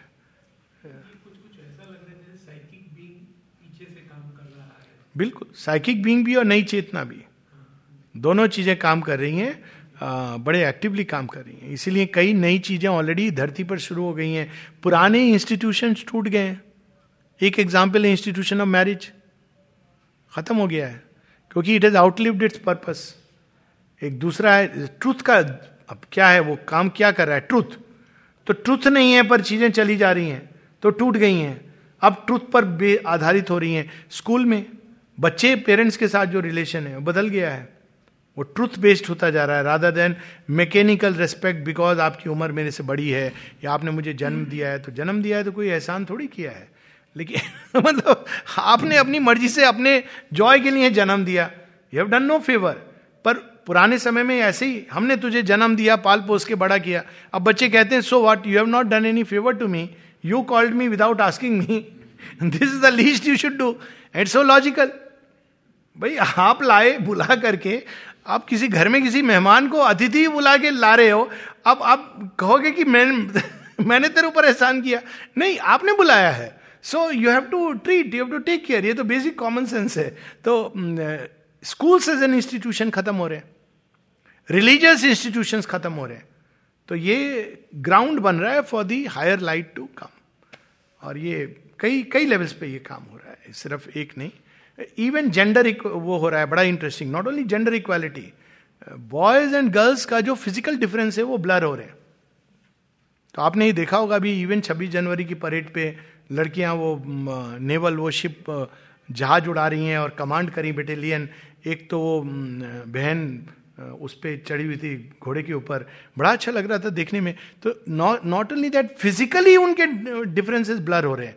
अब जो शेयरविंद ने कहा कि ultimately you know go beyond sexuality and animality आप देखिए, लड़के लड़कियाँ साथ घूमते हैं आई एम टेलिंग यू ये बड़ी भ्रांति है कि अगर साथ घूमते हैं तो उनका कुछ चक्कर चल रहा है। नहीं। There is a can be friendship without sexuality ये मॉडर्न जनरेशन योग सिखा रही है हम लोगों को। I am not saying they have gone beyond sex but I am just saying कि they can be friends without this they don't like this touch वच लेकिन वो फ्रेंड्स हैं बड़े अच्छे फ्रेंड्स हैं ऐसी फ़िल्में भी आई हैं इस तरह की जो ये सब साइंस और द्रुत गति से अब पचास साल में अगर ये चेंजेस आ रहे हैं तो अद्भुत है and it's a very good sign तो ऐसी बहुत सारी चीज़ें आ रही हैं संसार में जो इंडिकेट कर रही हैं इवन कठिन पॉलिटिक्स के अंदर जो चेंज आ रहा है ट्रांसपेरेंसी की जो डिमांड बढ़ रही है कोई सेफ़ सिक्योर नहीं है बिहाइंड दिस पोजिशन ट्रुथ की एज है ये तो अब बड़ा स्पष्ट है। चाहे आप बाबा जी हो, बड़े पावरफुल या आप अमेरिका के प्रेसिडेंट हो you are not safe because age of truth कब कौन सी चीज़ आपको घेर लेगी और सलाखों के पीछे हो गए? नो बडी नोज़ और ये कितने साल में हुआ है? तीस, चालीस साल पहले we could not have imagined कि कोई leader of a so called spiritual organisation can be put behind bars in India but it is happening और the president of America can be impeached it is happening तो ये सब आई I mean mean, मैं अभी की नहीं बात कर रहा हूँ बिल क्लिंटन की बात कर रहा हूँ। तो ये चीज़ें जो अब कोई ये मोस्ट पावरफुल ये कंसेप्ट चला जा रहा है। The high shall become low the low shall become high Sri Aurobindo की पोयम है। तो अगर हम देखें कि माँ शेयरविंद ने जो लिखा है तो बहुत कुछ उस दिशा में जा रहा है। वुमेन जेंडर इक्वालिटी आश्रम में प्रारंभ हुई थी। आश्रम में लड़कियाँ शॉर्ट्स पहन के प्लेग्राउंड जाती थी। तो पहली बार जब उन्होंने मार्च पास्ट किया तो लोगों ने पत्थर फेंके। डू यू नो दैट तो उन्होंने कहा कि, माँ पीपल आर थ्रोइंग स्टोन्स के don't worry go with courage क्योंकि तब ये सब प्लेग्राउंड फ़ील्ड नहीं था ना। तो मार्च पास जो हुआ था, वो नेचुरली वो टाउन के लोग थे। तो पत्थर फेंके। लड़कियाँ मार्च करेंगी. मदर ने कहा don't worry have the courage and go ahead तो मार्च पास्ट हुआ उसकी फोटोग्राफ्स हैं बड़ी सुंदर अद्भुत फोटोग्राफ्स हैं। तो ये रिवॉल्यूशन तो वहाँ से शुरू हुआ। और जो भगवान ने शुरू किया वो तो प्रिंट है जो एडॉप्ट होगा होगा। सो so, बहुत सारे ऐसे चेंजेस आ रहे हैं जो बड़े स्पष्ट हैं कि they are part of the working मुझे इसीलिए लगता है कि बहुत शीघ्र होने वाला है। इवन नेचर के अंदर जो हम कहते हैं वो पॉल्यूशन और ये सब जो कहते हैं it is a challenge to the body so body के अंदर ट्रांसम्यूटेशन कहाँ से होगी? ये चैलेंजेस है ना? क्योंकि इवोल्यूशन के लिए आपको चैलेंज चाहिए। तो एक uh, हाल में एक सुन रहा था कोई भेजा था किसी व्हाट्सएप का आपका क्या कमेंट है? ऐसे normally I don't like giving comment on some other spiritual उसने कहा कि अब मैन इवॉल्व नहीं करेगा क्योंकि मैन के लिए चैलेंज नहीं है एवोल्यूशनरी कही क्या बात कर रहे हैं? मैन के लिए सबसे बड़ा इवोल्यूशनरी चैलेंज मैन खुद है। उसने क्रिएट किया हुआ है। उसको कोई जंगल का चैलेंज नहीं चाहिए। So we have created the evolutionary challenge so we have to transcend it and find ways and means earth के प्रति जो जागरूकता आ रही है आई डोंट नो जयपुर में पॉलीथीन फ्री जोन बना है कि नहीं? ये क्या है? धरती मेरी माँ है, सचेतन रूप से आप ट्रीट कर रहे हैं। ये सब तो नहीं था चालीस साल पहले। पशु के प्रति एनिमल राइट्स ये सब सुपरामेंटल मैनिफेस्टेशन के प्रोसेस हैं। जो अभी एनिमल की बात हो रही थी तो अब एनिमल राइट्स जो आए हैं, कोई कल्पना कर सकता था कि ये मनुष्य जो सौ वर्ष पहले सिविलाइज नेशन फांसी लटका रहे थे ओपनली और कहते थे कि ये तो हम कर रहे हैं जो सही कर रहे हैं। अभी आप एक टेररिस्ट को भी मारोगे तो आपको एक्सप्लेनेशन देना है। एक पशु को आप उठा करके वो दैट इज़ एन एक्सट्रीम एक पशु को आप अगर वो करोगे, वो किसने मार दिया था फ़िल्म एक्टर ने? हिरन मार दिया था। हाँ तो वो पूरा केस हो गया। कांपने लगा कि क्या होगा आप मेरे साथ। Why all what is this sign of आप हिरण का शिकार, ये तो नॉर्मल चीज़ थी। आप जिम कॉर्बेट की किताब पढ़ो तो उसमें तो लगता है कि ये तो वे ऑफ़ लाइफ था। कितनी, अब कहा है वो सब? इट्स ऑल गॉन आप मिस्ट्रीट नहीं कर सकते हो, कोई कंप्लेन कर सकता आपके लिए। तो ये बहुत सुंदर प्लांट्स के प्रति ट्रीज के प्रति जागरूकता आप ऐसे ही पेड़ नहीं काट सकते। हैं ये सब तो माता जी का किया हुआ है। आश्रम में इसका प्रोटोटाइप है। कलेक्टिव कलेक्टिविटीज के नॉर्म बदल रहे हैं। पहले था मेरे मोहल्ले वाले मेरे अपने हैं, गाँव वाले मेरे अपने हैं। अब जो अपने हैं वो फेसबुक पर है। लोग इसका मज़ाक उड़ाते हैं। पर I am telling you that there are communities which have become netizens net communities हैं। इसके अच्छे बुरे दोनों पक्ष हैं। वो आएँगे, शुरू में कोई नई चीज़ होती है तो होता है। ये सच है कि हर एक फेसबुक का आदमी आपका व्यक्तिगत फ्रेंड नहीं होता। लेकिन कहीं ना कहीं ये है कि हम एक जो जुड़ने का आधार है, वो बदल गया है। वो ये नहीं है कि आप मेरी फ़िज़िकल प्रॉक्सिमिटी में हैं या मेरे कंपनी के व्यक्ति हैं, नहीं। एक आइडियलिज्म है। तो ऐसे ग्रुप्स हैं जिनसे आपका जुड़ाव है। आप उन ग्रुप्स के मेंबर बनते हो, जुड़ते हो। आप सबको नहीं जानते हो। पर कभी मिलते हो तो मज़ा भी आता है, अभी मुझसे। कहाँ मिला कोई कोई व्यक्ति मिले और मुझे कहते हैं कि sir I am your friend फिर उन्होंने ऐड किया फेसबुक फ्रेंड मैंने कहा oh nice meeting you I D know पहले ने कहा फ्रेंड कहाँ फ्रेंड है? कहा फेसबुक फ्रेंड तो एक अंदर में आया मेरे जॉय आई ऑब्ज़र्व इट कि there was a spontaneous joy friend word आया Facebook friend I very nice meeting you why not अब नहीं मिले हैं तो नेचुरल है कि वो फेसलेस फ्रेंडशिप है। तो बहुत कुछ हो रहा है, जो बिल्कुल सुपरामेंटल के दिशा में जा रहा है। इवन जो सीमिंगली ऑपोजिट हो रहा है, वो भी चर्निंग है। खुद को लोग एक्सपोज कर रहे हैं। ये देखो, हमारे अंदर ये विष भरा है। खुद को, कोई कह नहीं रहा है। खुद ही खड़े होके चिल्ला रहे देखो, मैं भारत को तोड़ूँगा। अब सब दुनिया को पता चल रहा है। ये आदमी तोड़ने के लिए mean what an expose you are yourself doing it taking a video making it viral ये कौन करवा रहा है आपके हाथ से? भगवान ही करवा रहे आप सोच रहे हो कि मैं बहुत बड़ा काम कर रहा हूँ, पर आप अपने आप को एक्सपोज कर रहे हो। So all is good all is wonderful हम लोग सही दिशा में जा रहे हैं और रादर भगवान हम लोगों को सही दिशा में ले जा रहे हैं in spite of ourselves हम लोग तो जुड़े रहना चाहते हैं पास्ट से। So in spite of ourselves the lord merciful all wise is all powerful is carrying us on the right track हाँ हाँ भारत में थोड़ा रेजिस्टेंस है। कौन से डेटा जितना भी सोशल डेटा होगा नहीं डाइवोर्स रेट्स हाई है। डाइवोर्स रेट्स हाई हैं।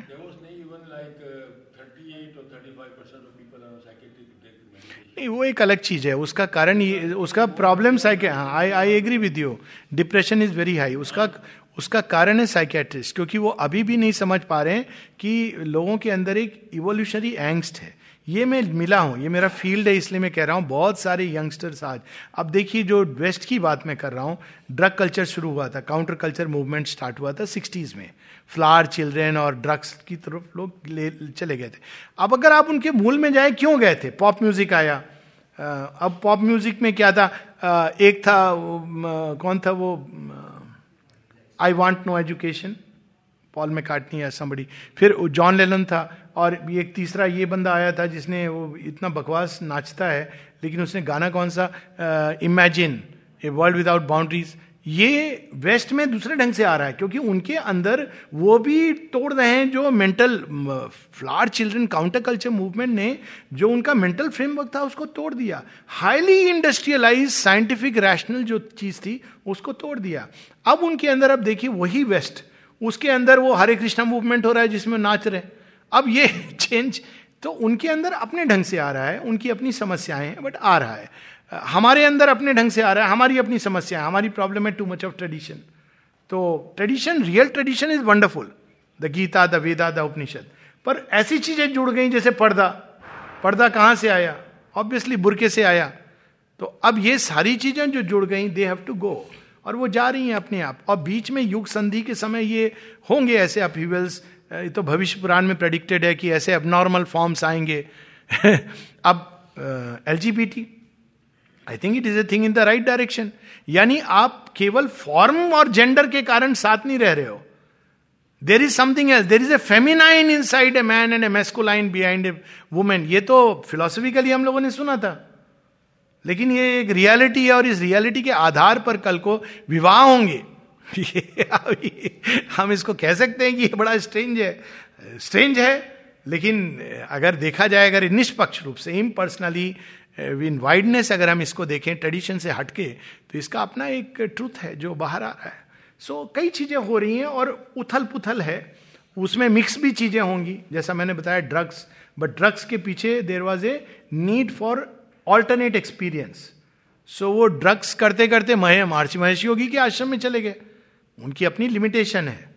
पर वो टीएम शुरू हो गया। टीएम कितना अब yoga is become a household term west में लोग योग की बात करते हैं इंटरनेशनल योगा दिवस यहाँ पे हम लोग चिल्ला रहे थे कि रिलीजन है। यूएई में कर रहे थे और अमेरिका में इसको मनाया जा रहा था। हम चिल्ला रहे थे कि रिलीजन है योग। ये हम लोग की दूसरी प्रॉब्लम है पॉलिटिकल एंड अदरवाइज़ बट आ रहा है। ये चेंज हर जगह आ रहा है। अपने ढंग से आ रहा है।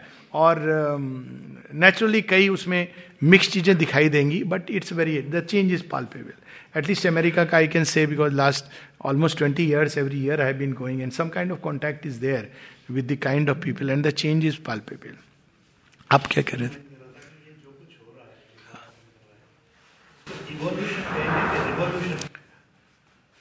देखिए कोई भी इवोल्यूशन जो होता है ना उसके पहले एक मध्यवर्ती फॉर्म आता है और वो ना इधर का होता है ना उधर का होता है ये प्रश्न के पीछे ये भाव है कि आदमी अब आदमी जैसा नहीं रहा और वो देवता भी नहीं बना।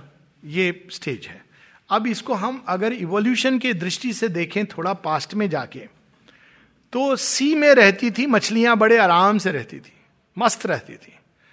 तो बाद में हम जानते हैं कि वो एम्फीबियंस आए टेटपोल आया और फ्रॉग आया, जो टोटोइज आया, जो धरती पर भी और, लेकिन बीच में एक जीव आया, जिसके बारे में लोग बात नहीं करते हैं, उसका नाम था मडफिश आप मडफिश को कभी देखिए। आपको बहुत पीड़ा होगी। मडफिश उछल के बाहर निकली पानी से और उसने मट्टी में सांस लेने का प्रयास किया। अब वो थी तो पानी का जीव तो वो क्या करती है? वो ऐसी जगह जाती है जहाँ पे हल्का पानी हो मट्टी के अंदर। लेकिन पानी कम है, मट्टी भी है तो it is the most uncomfortable creature upon earth लेकिन जो इवोल्यूशनरी बायोलॉजिस्ट हैं, बताते हैं कि यही मड फ़िश कालांतर में वो एम्फीबियंस बनी।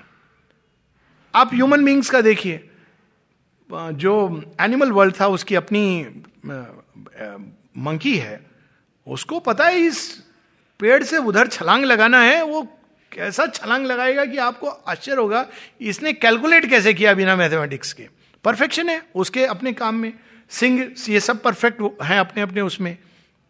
जब उनमें पहला मानव प्रकट हुआ होगा तो मानव ने क्या सोचा होगा? और सिंह और भालू और मंकी ने क्या सोचा होगा? वो सोचते हैं कैसा पागल क्यूर से जीव है, विचित्र प्राणी आ गया। ना इसके पूछ है, ना दांत है, ना नखून है। डरा डरा सा घूम रहा है, गुफा के अंदर छिपा रहता है। और मनुष्य को भी लगता होगा, मैं कौन हूँ, ये कहाँ आ गया मैं? इन सबसे कमज़ोर, सबसे अशक्त। लेकिन वही जो पहला मनुष्य था, नौ बार पूरी मानव सभ्यता का अंत हुआ। नाइन स्टेजेस होमिनॉइड्स आए फिर उसमें ऑस्ट्रेलोपिथिकस आए फिर ये आए सीक्वेंस uh, शायद हो सकता है थोड़ी बहुत आगे पीछे हो क्रोमैगनन मैन आए और इस प्रकार से चलते नियंडरथल्स आए बड़े अच्छे थे नियंडरथल्स वाइप आउट हो गए। अब उनका और क्रोमैगनन का युद्ध हुआ उसके बाद में ये आए होमोसेपियंस आए वो भी फाइनल नहीं था। फिर आए होमोसेपियंस इरेक्टस जो हम लोग हैं मॉडर्न ह्यूमंस अब इसका इतिहास देखिए वो नौ स्पेसीज कहाँ गई? गायब विलुप्त हो गई। लेकिन वो मार्ग चुना था प्रकृति ने, एप से चिंपैंजी और गुरिल्ला से मनुष्य बनने का। क्या हमारे स्क्रिप्चर्स में उसका उदाहरण है? बिल्कुल है। बाली सुग्रीव की कथा। Bali is the mighty one Sugriva is the hesitant one Bali is well adapted उसका नियम है माइट इज़ राइट वही धर्म है। जो जीता वो सिकंदर, कह नहीं सकते। सुग्रीव बेचारा वो इधर से उधर मारा मारा फिरता हुआ कहाँ से राम जी की शरण में आ गया? सुग्रीव के लाइन में इवोल्यूशन हो गया और बालिकांत हो गया। तो ये एक सिंबॉलिक स्टोरी अगेन कि इवोल्यूशन होगा तो अब बहुत सारी मध्यवर्ती अवस्थाएँ आएँगी। माता जी ने कहा है they will be many intermediate species even उन्होंने वर्ड यूज़ किया एबॉर्टिव स्पेसीज जो ना मनुष्य हैं, ना दिव्य हैं बीच के हैं।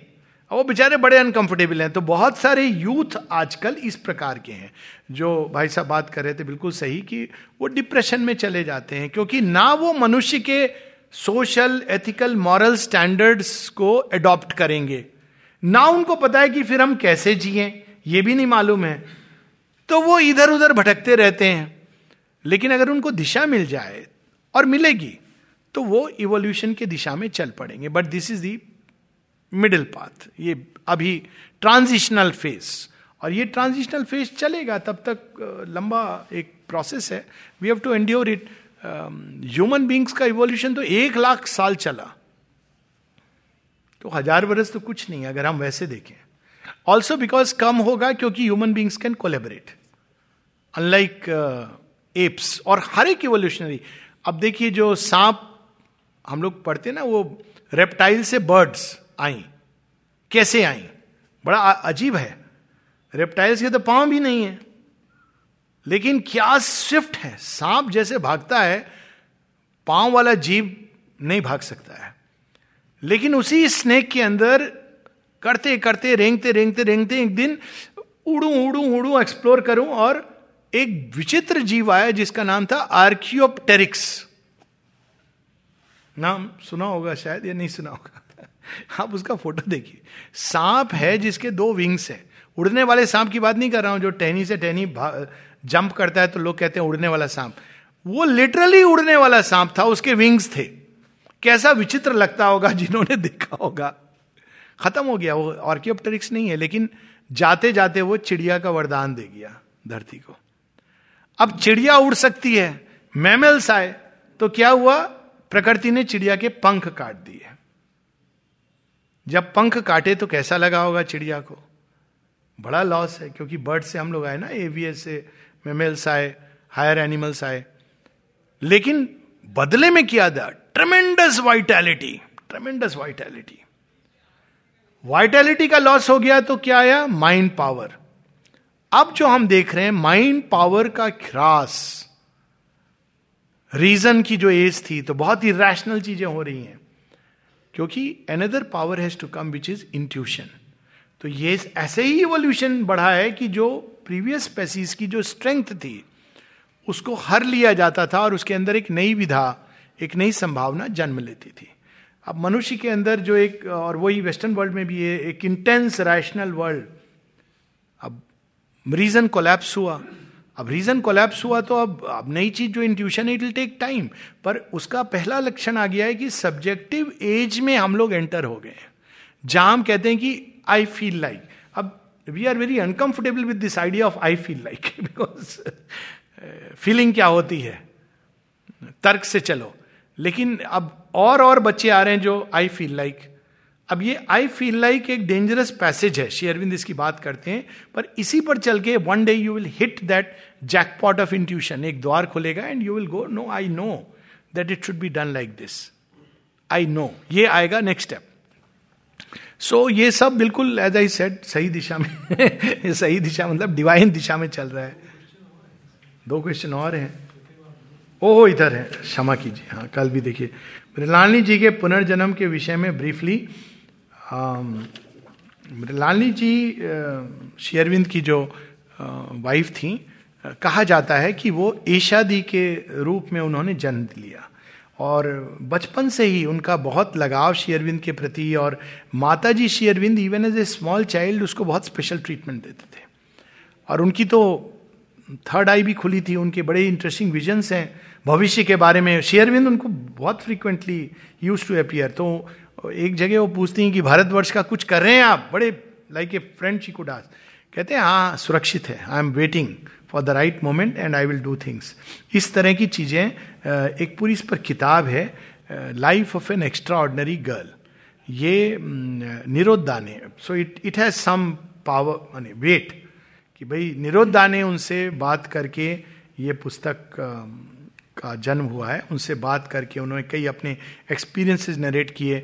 अब उन्होंने ये नहीं कहा कि आई वॉज़ मिलानी देवी ये और भी अन्यत्र सोर्सेज हैं अमल किरण की अन्यत्र, जहाँ पे इसका रीजनेबल हिंट है कि Mrinalini Devi was reborn as Esha the she is also no more there पर इसको हम ये कह सकते हैं कि रीजनेबल स्पेकुलेशन क्योंकि डायरेक्टली श्री अरविंद माता जी ने नहीं कहा। पर अगर हम कई चीज़ें कंपेयर करें तो इस पर हिंट है। निरोधा ने भी इसका हिंट दिया है और हाँ। Is death a big loss of time और a necessity and a help that hastens our growth अभी तो खैर ये वो कहते हैं ना एक ज़रूरी स्टेप है एज ऑफ़ नाउ पर ये जो ज़रूरी कदम है, उसमें बहुत big loss of time energy everything ये दोनों चीज़ें हैं। पर आज की तारीख में मनुष्य इसके बिना वो हेसन करती है हमारी प्रोग्रेस क्योंकि मिस्टर डेथ खड़ा हुआ है तो हम प्रोग्रेस करते हैं। क्योंकि मिस्टर डेथ खड़ा हुआ है तो हम अपने मानवीय संबंधों को या कृतित्व की जो चाह होती है कि हम कुछ ऐसा क्रिएट करें जो हमारे जाने के बाद भी रहे। तो ये सारी चीज़ें जो इंटेंसिटी ऑफ़ लव जन्म लेता है तो ये सब क्योंकि मृत्यु पीछे खड़ी हुई है बैकग्राउंड में, वो जो हम लोग पढ़ रहे थे। लेकिन इसकी प्रॉब्लम ये है कि ultimately it is a waste of much loss of time and energy तो जब ये कहा जाता है कि मृत्यु समाप्त हो जाएगी तो इसका अर्थ ये नहीं कि हम एक ही बॉडी में फॉर एवर रहेंगे। That be very boring supramental is not a boring life पर आप जब मर्ज़ी चेंज करेंगे बिना डेथ के you can even create a body and going to it हमारे ही शास्त्रों में इसका वर्णन है। जब नर नारायण वो तपस्या कर रहे हैं और तिल्लोतमा को भेजते हैं इंद्र तो वो अपना डांस वांस करके कहती अब हम विवाह करेंगे। कहते, तुमसे कौन विवाह करेगा? और अपनी जंगा से उर्वशी को प्रकट करते हैं। कहते हैं, ये ले जाओ, इंद्र को भेंट कर दो। नाउ माँ स्वयं बताती हैं she could create a being out of nothing मतलब वो सटल वर्ल्ड में ही उन्होंने पूरा एक बींग क्रिएट किया था। कहती, मैंने सटल बॉडी तक उसको मेटेरियलाइज कर दिया। और वो फिर गया, कहाँ गया? चीन में रिवोल्यूशन लाया, रशिया में गया तो उसने ये काम किया। तो ये सब परकाया प्रवेश, शंकराचार्य की स्टोरी में हमको आता है। तो ये पॉसिबिलिटी के रूप में है। यू लीव योर बॉडी क्योंकि वो मंडन मिश्र के साथ जो डिबेट हुआ तो लास्ट में मंडन मिश्र की पत्नी ने उनसे क्वेश्चन पूछा, बोला, सब चीज़ों का तो ज्ञान आपको है, लेकिन गृहस्थ धर्म का ज्ञान है। अब सक पका गए। नहीं मालूम था। कहा, एक महीने का समय दे। तो ऐसा कहा जाता है, मान्यता है कि उन्होंने अपने शरीर को एक जगह छोड़ा और डिसाइपल से कहा, आप सेफ़ करो। अपने कॉन्शियसनेस को बाहर निकाला और एक राजा मर रहा था, उसके शरीर में प्रवेश किया। और एक महीने उन्होंने वो भोग लिया कि व्हाट इज़ मैरिड लाइफ वापस आए और उन्होंने उसका उत्तर दिया। ऐसे ये मान्यता है। बट डेफिनेटली परगाया प्रवेश बींग्स को क्रिएट करना है तो माँ शेरविंद ने भी इसके बारे में लिखा है। एक्चुअल एग्ज़ाम्पल से उदाहरण है मेरे अपने जीवन में मैंने एक ऐसा एक्सपीरियंस हुआ है जो किसी तरह मैं उसको एक्सप्लेन नहीं कर सकता। सिवाय इसके कि शेयरबिंद and the mother created a being it's impossible and a material being तो ये संभावनाएँ तो डेफिनेटली है मनुष्य के जीवन में। पर supramental being can directly transmute and जैसे क्लोनिंग करते हैं तो वो एक अपने लिए देह क्रिएट करके चेंज कर जाएगा। तो आपका जो लॉस है कंटिन्यूटी है इवोल्यूशन की। अभी एक हेजार्ड है एक्सीडेंट है।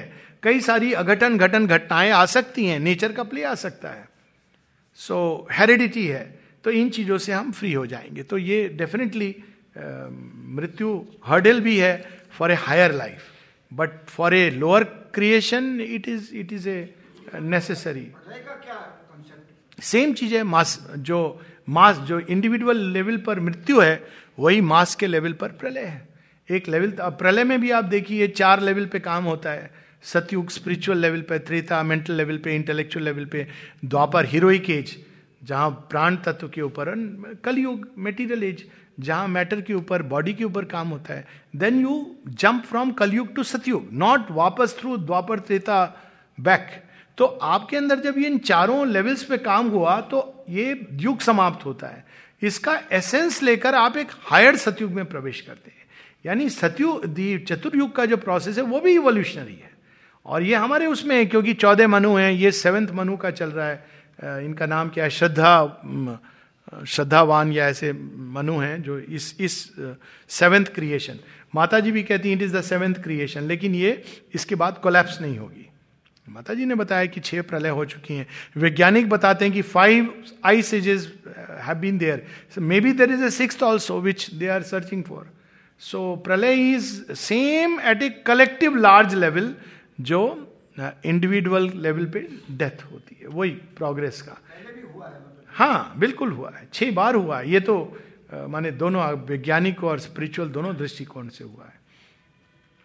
इस death a big loss of ये तो हो गया। तो ये भी हमने हो गया।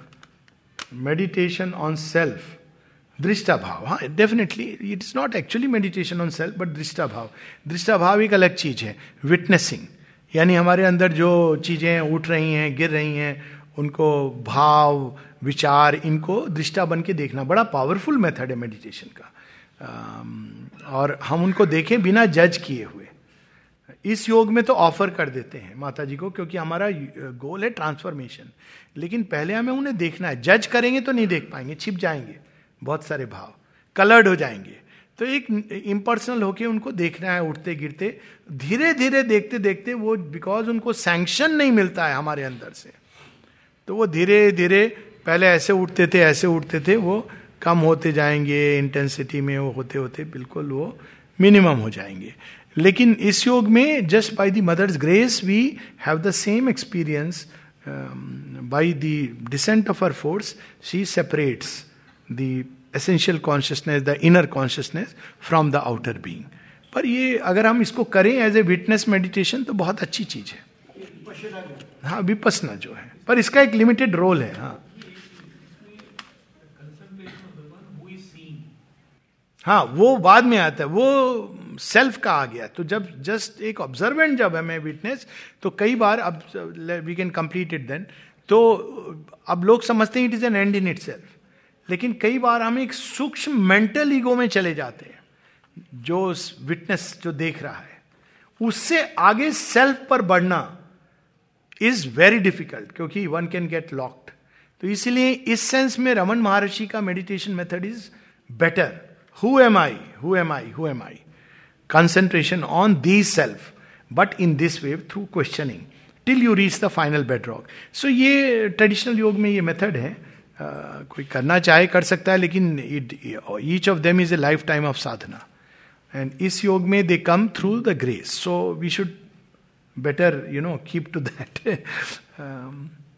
please elaborate पूर्व देवा वे जो पहले देवता थे, और वो गिर पड़े, पतन हुआ उनका, और वो बाद में असुर योनि में बदल गए तो वो पूर्व देवा हैं। ये आई थिंक जो मैंने लेटर शेयरविंद का मेंशन किया था उस सेंस में पूछा गया है। इसके क्लासिकल एग्ज़ाम्पल हैं जय विजय। जय विजय विष्णु भगवान के द्वारपाल हैं। तो एक दिन उनके पास अब ये अलग अलग स्टोरी है कि कौन से ऋषि गए।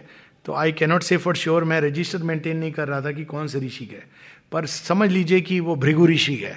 उनके नाम से ये स्टोरी आती है। वन ऑफ़ द स्टोरी तो वो द्वारपाल हैं। कहते हैं, विष्णु भगवान शयन कर रहे हैं। अभी आप डिस्टर्ब नहीं कर सकते हैं। आप हैं कौन? आइडेंटिटी कार्ड दिखाइए। तो कहते, देखो, मुझे कोई रोकता नहीं है जब मैं अंदर जाता हूँ। तुम कौन हो? हम उनके द्वारपाले नहीं जाने देंगे। तो भृगु ऋषि कहते हैं, तुम इतना, तुम द्वारपाल हो तो इतना तुम्हारा सिर चढ़ गया। डिवोटी को आश्रम के अंदर नहीं जाने दे रहे हो। पूछ रहे हो हमसे गेट पास क्योंकि हम आठ बजे के पंद्रह मिनट पहले आए तो वो कहते हैं, जा, तुम असुर योनि में जाओ, क्योंकि तुम भय, शंका और अज्ञान से भरे हुए हो। यू कैनॉट सी दो यू आर ए द्वारपाल तुम देख नहीं पा रहे हो कि कौन है जो द्वार पे खड़ा है? वो भी, माने ऋषि का जो ईगो कह लीजिए, जो भी, श्राप दे दिया। श्राप दे दिया तो वो तो घबरा गए, अंदर चले गए। विष्णु भगवान को भी उन्होंने सुना दिया, ऐसे आपने रखे हुए निकम्मे लोग। तो थोड़ी देर बाद जब वो चले गए तो जय विजय आए, बोले, सर, बड़ी गलती हो गई, ये तो प्रॉब्लम हो गई, आप बचाइए हमें। कहते, नहीं, वैसे तो ये तुम डिजर्व तो करते हो। तुमने एक बार लक्ष्मी जी को भी रोक दिया था अंदर आने से। तो कहते, अब हम करें क्या? कहते, कोई बात नहीं, तुम जाओ। अब तो ये उसका श्राप है, भय और शंका की योनी तो असुर योनी है तुम असुर बनोगे। पर एनी मैं देखता हूँ क्या करूँगा मैं। कहते हैं, दो ऑप्शन है। तीन जन्मों में आना है तो युद्ध करो मेरे साथ रेसिल विद मी मेरे बैर भाग रखो, शत्रु बनो। और सात जन्मों में आना है तो दिव्यत्व, देवत्व के गुण तुम डेवलप करो। तो एक तो तुम्हारा इवोल्यूशनरी पाथ है, अगर तुम सात जन्मों का, वो इवोल्यूशनरी पाथ है। और केवल मेरे पास वापस आना है जस के तस। जहाँ से गए, वहाँ आ गए तो तीन जन्मों में निर्वाण मिल जाएगा। तो कहते हैं, बैर भाव, ठीक है। दोनों, हम जल्दी आना चाहते हैं। उनको पता नहीं है कि इससे भी हायर एक स्टेट होती है। There a chance to evolve तो उस कर्ज के पीछे एक बून था। हर एक कर्ज के पीछे एक बून होती है। They had a chance to evolve beyond द्वारपाल ऑफ़ लॉर्ड विष्णु और विष्णु जी भी बड़े क्रिप्टिकली उनको ये ऑप्शन देते हैं। तो वो तो ये ऑप्शन स्वीकार नहीं करते हैं तो वो बैरी बनते हैं। तो पहले जन्म में वो हिरण काश्यप हिरणाक्ष बनते हैं। फिर दूसरे जन्म में वो रावण और कुंभकर्ण बनते हैं और तीसरे जन्म में वो कंस और शिशुपाल बनते हैं। तो तीनों को रेस्पेक्टिव अवतार send them packing back to finally उनका वापस चले जाते। तो ये पूर्व देवा थे। अब शेरविंद इनकी बात करते हैं कि ऐसे बीइंग्स हैं, ये केवल दो नहीं है। जो देवता थे, इसकी बात मिल्टन भी पैराडाइज लॉस्ट में करते हैं। जो देवता थे, जो असुर बन गए।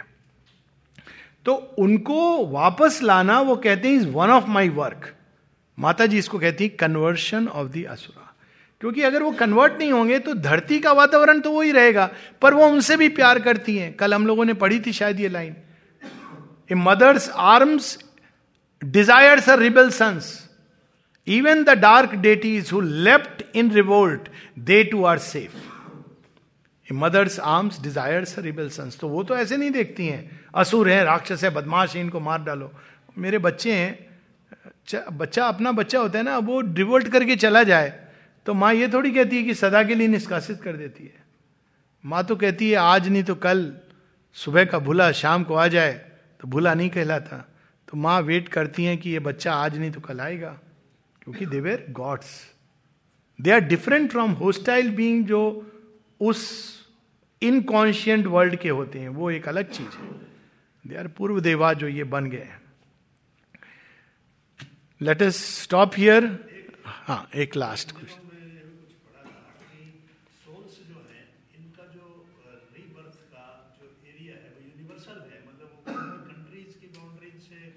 कंट्रीज़ की बाउंड्री से तो परे होते हैं, बिल्कुल।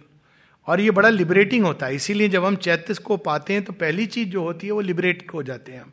और चैत्य को पाने की पहली कंडीशन भी यही है। माता जी का अगर हम पढ़ें psychic education there is something in you which is independent of the circumstances of your birth the country you are born the religion in which you are born ये पहली कंडीशन है। क्योंकि वो, उसने तो सभी नाम रूप देश में गया है। तो जब हम इसको टच करते हैं तो नेचुरली हम इससे लिबरेट हो जाते हैं। और यदि हम पकड़े रहते हैं तो it is very difficult to find the soul because वो तो अलग अलग जन्मों में अलग अलग कंट्रीज़ में रही है निश्चित रूप से। जो ऊपर वाला जो मैनेजमेंट है वो पूरे वर्ल्ड के लिए एक ही है। I think so I mean वैसे नेचुरली लॉजिकली सोर्स एक ही है। आई I मीन mean, दूसरा कैसे होगा? लेकिन बस ये हमें याद रखना चाहिए, स्मरण की जब हम कहते हैं भगवान एक है, साथ में ये नहीं जोड़ना चाहिए कि वो हमारा वाला भगवान जिसको हम ये जहाँ आया तो वो ट्रुथ में फॉल्स उड़ा गया। है एक ही।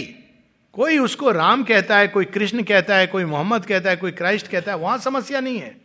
पर जहाँ आपने बोला कृष्ण ही है और दूसरा कोई नहीं है और दूसरों को भी मानना चाहिए, उसके बाद आपने कन्वर्ट किया या ला इला कहना शुरू कर दिया, वो नॉनसेंस है। कि मेरा भगवान तो मेरा भगवान है और वही एकमात्र भगवान है।